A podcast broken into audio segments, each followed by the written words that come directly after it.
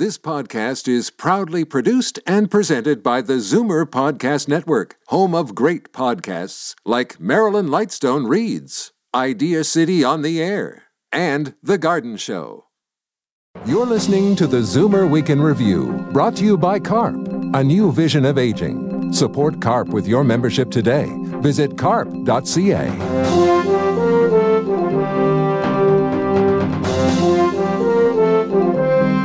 Good afternoon and welcome to the Zoomer Week in Review, all things Zoomer worldwide. I'm Libby Znaimer. Will the government give more help to older Canadians amid the pandemic? I talk with Seniors Minister Deb Schulte. And what if you need health care that is not related to COVID 19? Dr. Joshua Smith details the plan for getting urgent eye care. But first, here are your Zoomer headlines from around the world.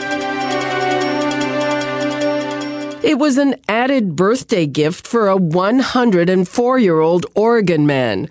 William Lapschies is now probably the oldest person to recover from COVID 19. He was diagnosed on March the 5th and pronounced fully recovered earlier this week. The Second World War veteran and birthday boy has lived through the Spanish flu, the Great Depression, and multiple recessions. After a long day in lockdown, do you need a drink? In South Africa, police are enforcing a ban on all alcohol sales during the shutdown. Other countries, like Canada, say liquor stores are essential services, and in fact, there are reports that alcohol sales are soaring. Debate continues about whether a glass of wine is a good way to cope with self isolation and anxiety. The Canadian Centre on Addictions and Substance Use says during this pandemic, everyone feels like it's Friday or Saturday all the time.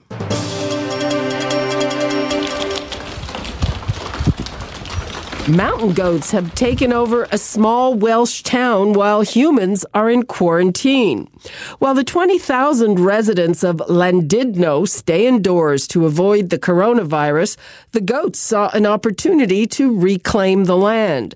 The hooded animals are snacking on plants and trees, climbing on rocks, and frolicking in the streets. The United States' top infectious disease specialist is getting his own bobblehead. The creation from the National Bobblehead Hall of Fame and Museum features Dr. Anthony Fauci wearing a suit as he discusses the coronavirus pandemic. Museum co-founder and CEO Phil Sklar says the 79 year old Fauci was picked because many people see the plain speaking doctor as a hero right now. Sklar says the museum will donate $5 from every $25 Fauci bobblehead that's sold to the American Hospital Association. The funds will go towards getting masks and other protective equipment for healthcare workers.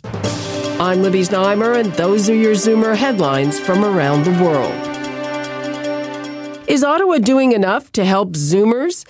In addition to measures targeting low income and frail elders, the government lowered the amount of mandatory RRIF withdrawals by 25% for this year. CARP says these withdrawals should be suspended altogether in light of plunging markets. That's where I began a wide ranging conversation with Minister for Seniors, Deb Schulte.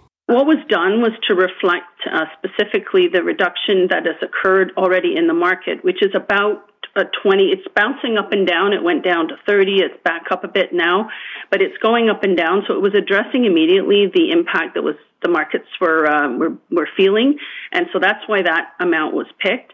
It is not required to be removed until the end of the year. So hopefully people can defer taking that money out um, and wait until the end of the year and see what uh, the market is doing at that point. And Hope again, springs I, eternal. I that if it's going better by then, we may not be in a difficult situation. If we are, the government is keeping a close eye on things, and we will. Uh, as we've said before, all, thing, all measures are on the table, and we are keeping an eye on how things are going. One of the things that seniors are feeling the impact with is that a lot of home care has stopped. Have you given any thought to how to deal with that? It is a concern. It is something that we're, we're working to address with the provinces and territories. Also, with the provincial jurisdiction here in Ontario, the uh, Minister for Long Term Care removed a lot of the requirements for people working in long term care as an emergency measure, removed the need for qualifications, removed the need to report problems. So, on the one hand, some people say we're desperate, we need help from anyone, and but advocates are saying that this could be a disaster. Obviously, you know that this is a provincial um, jurisdiction, yes. so you know we can just try to be helpful um, and obviously support by sharing information. And uh, and I know that this is uh, definitely um, an issue that the Minister of Health uh, has been working with her counterparts in all provinces and territories on there is again a balance between meeting the needs of those and it's very much similar to the balance that we're trying to strike with those that are going into seniors homes that are trying to provide care within their own homes um, through the home care uh, network. But it is it is it is a challenge. Um, however i have been talking to operators that have been looking at creative ways to bring back those that are recently retired so that they have the skill set and they often have the knowledge of the particular environment that uh, is needing help. They are also reaching out to students that are very close to having, um, you know, their qualifications met to be able to graduate and go into that field. So they've been reaching out to look at how they can tap into the new um, emerging, um, you know, you, students that are becoming available and, and can't right now because they haven't finished their program. So there's a need to be, uh, like you said, a little more flexible in, in being able to have those people come and assist. And they're looking for jobs now too. They need to have income. And so this is a great match. There's a massive shortage of personal support workers to begin with. Well, this is this is why we have to tap into some of those additional resources because you're absolutely right. This uh, this crisis has exposed uh, all sorts of, um, I would say, opportunities to improve the system. There's no doubt about that. The virus has brought with it the virus of ageism, and people are worried that they will be denied life saving equipment on the basis of their age alone. What are you doing about that? I'm older myself. I'm I'm 60, and uh, you know I start to see it with my friends and colleagues that can't get it once they lose a job. They can't get another job because they're deemed too close to the age of retirement. So it's definitely uh, you know it, it is out there. It's something we need to fight. Our Charter of Rights and Freedoms guarantees that you cannot be discriminated against uh, because of age, and it's not the way that our healthcare system works. Our healthcare system triages sort of the most um, likely to recover if there's any shortage. But I want to assure people that the government at all levels is working night and day 24 7 on this to make sure that we have the supplies and the resources we need and that we don't get to anything like that kind of position that we're seeing in some other countries. I mean, yesterday I talked to the head of the Canadian Medical Association, and he walked back comments saying that a 65 year old at the end of his or her life wouldn't get a ventilator compared to a 35 year old. I mean, you know, he did walk back the comments, but they were made nonetheless. Well, you know, some people are caught saying things uh, that are not actually accurate at times. Uh, that is not the way our medical system works our medical system basically triages people based on you know their severity and their opportunity to recover. And so that's that's what will happen if we get there. But we are not we are working diligently like i said 24/7 with all levels of government to make sure that we don't get there. Minister deb schulte uh, stay safe and thanks for being with us. You too libby and keep doing the great work that you're doing. I really appreciate it that was Minister of Seniors Deb Schulte. I'm Libby Znaimer, and this is the Zoomer Week in Review. Canadians, especially those over 65, need eye care.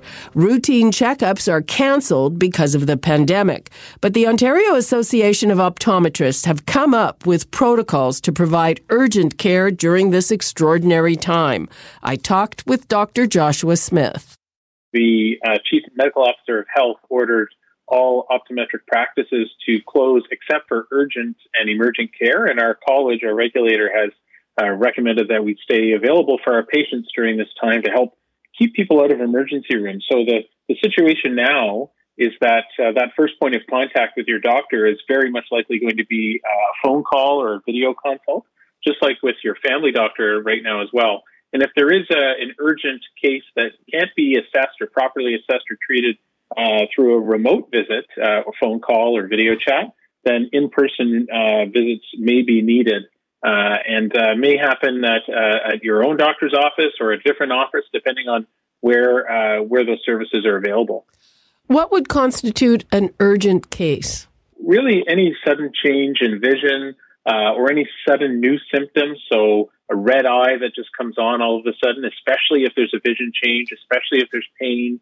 Uh, anything that's a really a sudden change uh, could be considered urgent. And the best thing to do is to, to contact your doctor and have that uh, phone consult or have that video consult to figure out if this is something that is, is truly urgent. And if they can assess and diagnose you over the phone or video, then uh, they can actually get you started on treatment or at least sort of explain to you what's going on right there. Most of your patients are over 65. What are the kinds of things that you treat them for? And will they know if something is urgent? It's hard to know sometimes if something is urgent. I mean, you know, up till a couple of weeks ago when everything was sort of operating normally, um, we would get uh, several calls a day, often from our patients of any age, really, but often uh, seniors who would call and ask about uh, a sudden change in vision or a sudden new symptom. And we would triage that right over the phone and then figure out how urgently that person needed to be seen. So the real difference now is that uh, that that sort of visit is instead of being in our office, the first visit the first point of contact with the doctor is now really over the phone or video.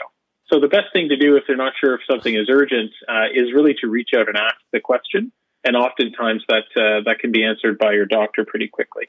For a lot of people, even the routine care is important. So, for instance, uh, if if you are having accelerated eye appointments to make sure that you're not progressing to macular degeneration or something like that, what what do you say to those people who uh, whose routine appointments have been canceled? Absolutely, uh, very. We're very concerned, of course, about the fact that we can't uh, care for our patients as normal, but we're all uh, contributing and trying to help flatten the curve, as we've heard that phrase so often in the last couple of weeks, and reduce person to person close physical contact. Anyone that's had an eye exam knows that your eye doctor does have to come within two meters of you, which is the recommended distance, in order to properly conduct the exam. So those routine visits, uh, they're going to happen again in the future. We, we, we don't know how soon uh, we're going to be allowed to do that by the government, but certainly once that, uh, once that door starts to open again, your doctor is going to be going through all of those cases, all of those appointments that had to be canceled, and going to be prioritizing them based on the risk uh, and, the need. And those, uh, I, I, can tell you for sure that uh, the docs in my practice, we're going to be working overtime uh, when we're back in the office to try to catch up and make sure that all those people that need to be seen for, for even routine visits are going to be caught up with. Anything else you want to leave us with? Well, I'd say that the, the two things that we're most concerned about now is helping to keep people out of the emergency room. So um, that is number one, and keeping patients uh, and just Ontarians be able to have an option if they have an urgent eye concern, not to simply have to be worrying at home, but rather also have that option to call their optometrist and have this remote care. So this is this has become the standard really quickly in a couple of weeks. We know that as of March 13th, um, family doctors uh, really have started switching over to urgent care or uh, over the phone and actually seeing all their patients over the phone. And optometrists are, are, are quickly and have quickly done the same thing.